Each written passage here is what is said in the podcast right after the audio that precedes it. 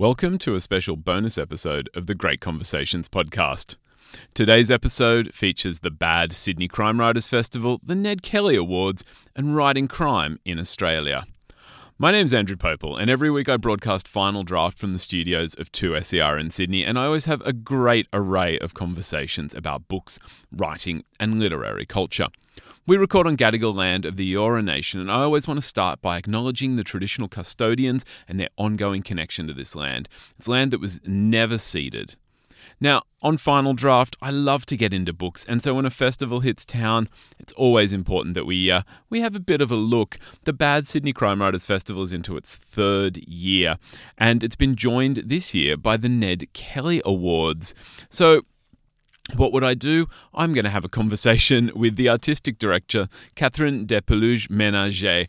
Catherine and I get into Sydney crime writing, the festival, what it means and how crime helps us understand our world, and of course, who won at the Ned Kelly Awards this year. So join me as we discuss all things Sydney and all things crime on the Great Conversations podcast.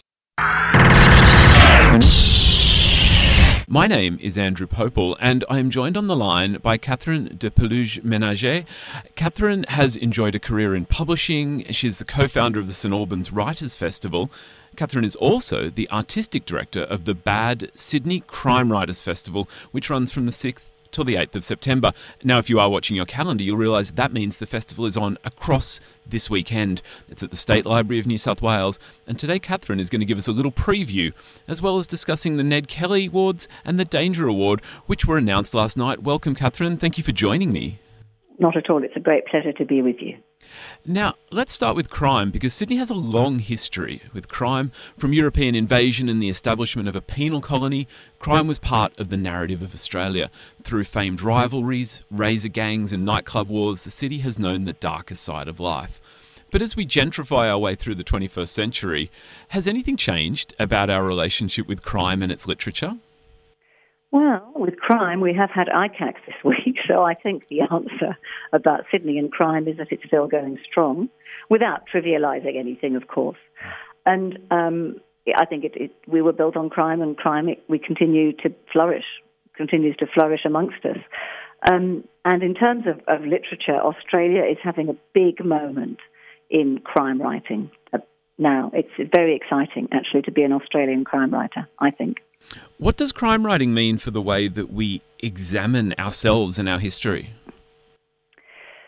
Well, that's a really interesting question. Um, I think that we don't always examine our history is what is, is an answer to that. In fact, we've got a session at the festival on Sunday, which is about history mysteries. There are several writers who've chosen to set their fiction, crime fiction, in the past. Sulari Gentill sets it between the wars with her gentleman detective, who's well born, very rich, but actually looks at the other side of life. Um, Robert Gott does the same in the Second World War and looks at very dark sides of life in Melbourne, um, anti-Semitism and, and, a lot of other issues. Um, so I think we don't think as much about the past as we should, in my view, uh, but we do think about it. But it also, I think, crime is, a, is very crime writing, fictional crime writing, is very much about what is happening today in society. And that's what it reflects.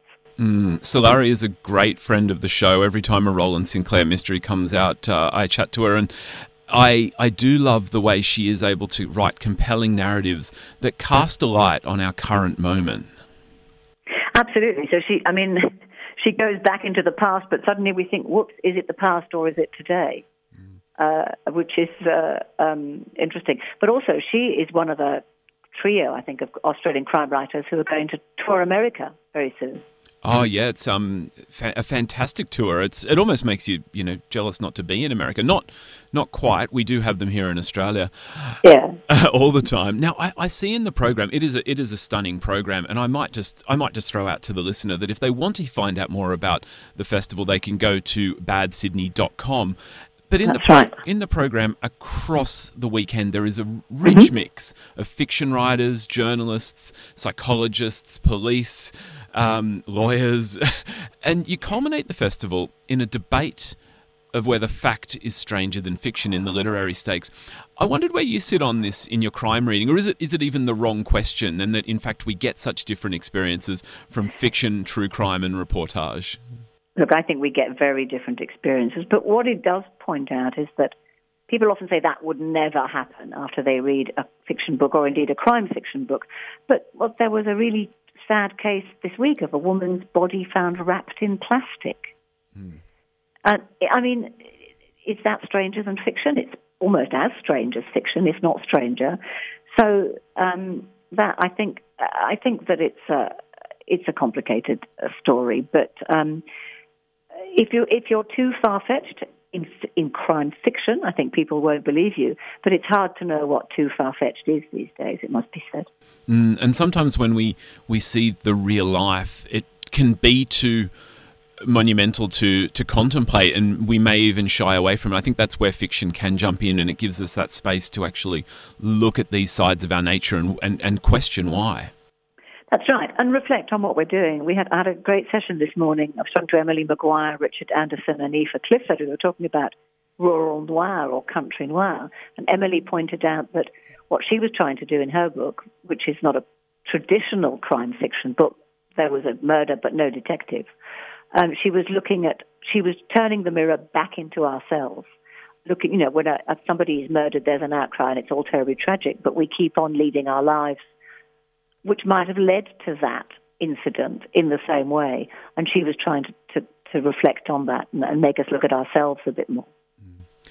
Now, one of the highlights of the festival is, of course, uh, the Ned Kelly Awards. They have joined the Bad Crime Sydney Crime Writers Festival this year. They were announced last night. Catherine, do you want to do the honours, letting our listeners know who took out the, the Wow, yes, very exciting moment. Shall I start with Shall I start with true crime, or shall I start? Well, I'll start with true crime. So the um, true crime winner for this year is Bri Lee with her book Eggshell Skull, which is a very personal but very and very moving but very powerful book on the um, the justice system and its treatment of women in this case who who accuse men of sexual assault. And I mean, we called, we, she's just spoken in a session which we've called Who's on Trial Here? Because that's the question. And that Bri's been much awarded for this book and she absolutely deserves it. The, um, the, the first fiction, so this is the first book of crime fiction, don't think it'll surprise anybody, is, uh, was, was given, has been given to Dervla McTiernan for her book The Ruin. Um, and she also won um, another a Sisters in Crime prize very recently. Uh, a fantastic book. Both her, I've read both her books. They're they're really good. They're set in Ireland. They're very atmospheric. Police procedurals, but with a not but with a difference. Police procedurals really really well done. I can and the final. I'll yeah. vouch for that because Dervla came on the show earlier this year. The Scholar is is absolutely stunning and such a such a thought provoking book. That's right. Both of them are thought provoking in, in very different ways. Um, and the ruin is a, in a sense, the scholar is a poor little rich girl, but why the ruin is is is two poor little poor, abandoned or mistreated children. And the um, the the winner of the um, best fiction best fiction. Um, so not this is a this is for somebody who who has written other books before, so it may be crime or not crime, but so it's, it's not for a beginner writer. And you will not be surprised to hear that Jane Harper has won with The Lost Man. Insert drum roll and applause here. Absolutely. What a list. I, I wondered about this list, but I thought I'd probably particularly hone in on uh, Bri's true crime win there. I noticed there was a, there's a panel on over the weekend about crime in the Me Too era. Is there anything that stands out for you about this year's winners and, and the way something like Me Too is actually impacting the reading and writing that we're seeing going on?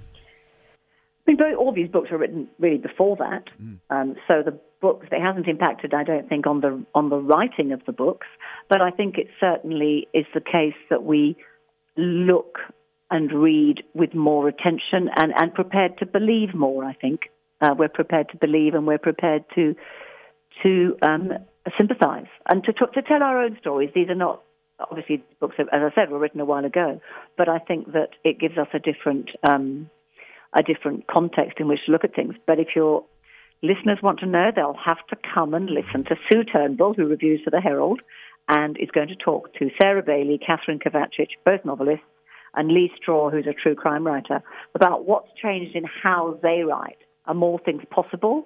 Can they dare more? Can they reveal things they would never have revealed? Um, I can't reveal them now, but she'll be able to later. Another feature. Bit of, of a sell there. Oh, exactly. Yeah, I'm going to throw that uh, website in. If people want to get tickets, want to find out when that panel's on, badsydney.com. You can look it up while you're listening to the interview. Now, another feature of the awards is the Danger Award for 2019. The Teacher's Pet podcast won that. Now, podcasting seems to be at the frontier of true crime at the moment. Serial taught us all so much coming out of the States, but then there are amazing podcasts from home, uh, like Breathless and Unravel. Uh, both of those happen to involve some amazing 2SER friends of mine, so just a tiny plug there. Right, is, absolutely. Is podcasting the future of crime narrative? I don't know. We've just had a session actually with um, some award winners um, on on the the issues with true, the, the, pros and cons of true crime podcasting. I think it's a very interesting genre because it permits you to expre- to explore things and to express things which can't be expressed mm. in in other in other media, and possibly in television, but certainly in uh, on the radio, it's it's probably easier to do that. And it's also less expensive, so it can be done um, more. I mean, there is then the issue of does that prejudge a trial that might occur? Um, but what it certainly does is get people more interested in digging up things which may may never have been resolved. I think we have more appetite for we certainly have more appetite for listening rather than reading.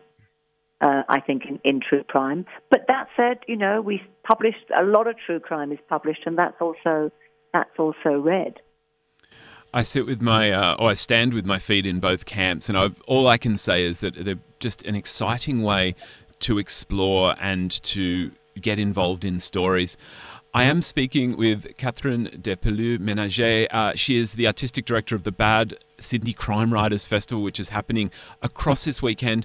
Catherine, thank you so much for joining me. Uh, before I let you go, we might we might give people the details again. It is on at the State Library all weekend, and if anyone wants information or tickets, they can go to badsydney.com. Right. I should tell you there are a couple of sessions which are actually not at the State Library, but at the Pitt Street Uniting Church. There are big kind of mega style sessions, and one of them is Val McDermid, the Scottish writer, Scottish Queen of Crime, in conversation with Michael Robotham, who's one of our Australian biggest crime writers. That's on Saturday and on Sunday. Also at Pitt Street is a great crime debate in the fact is stranger than fiction that we've already touched on. I feel like you know you've programmed an absolutely blockbuster festival when Val McDermid is kind of being mentioned right at the end. By the way, she is the star. there is so much at this festival. Catherine, thank you so much for sharing it with Not us. at all. Thank you very much for inviting me to talk to you. That's it for this special bonus edition of the Great Conversations podcast on Sydney crime writing and the Ned Kelly Awards. Thank you to Catherine Despeleux Ménager for joining me and, uh, and discussing that wonderful festival that she has curated. Great Conversations is recorded on Gadigal land of the Eora Nation at Sydney's 2SER Broadway studios. The show is produced and presented by Andrew Popel. To keep up with the latest in books, writing, and literary culture, you can follow us on all the social medias Twitter, Instagram, and Facebook. Just look for at 2SER, at Final Draft 2SER. My name is Andrew Popel. I will be back next week with more great conversations from Final Draft. So till then, happy reading.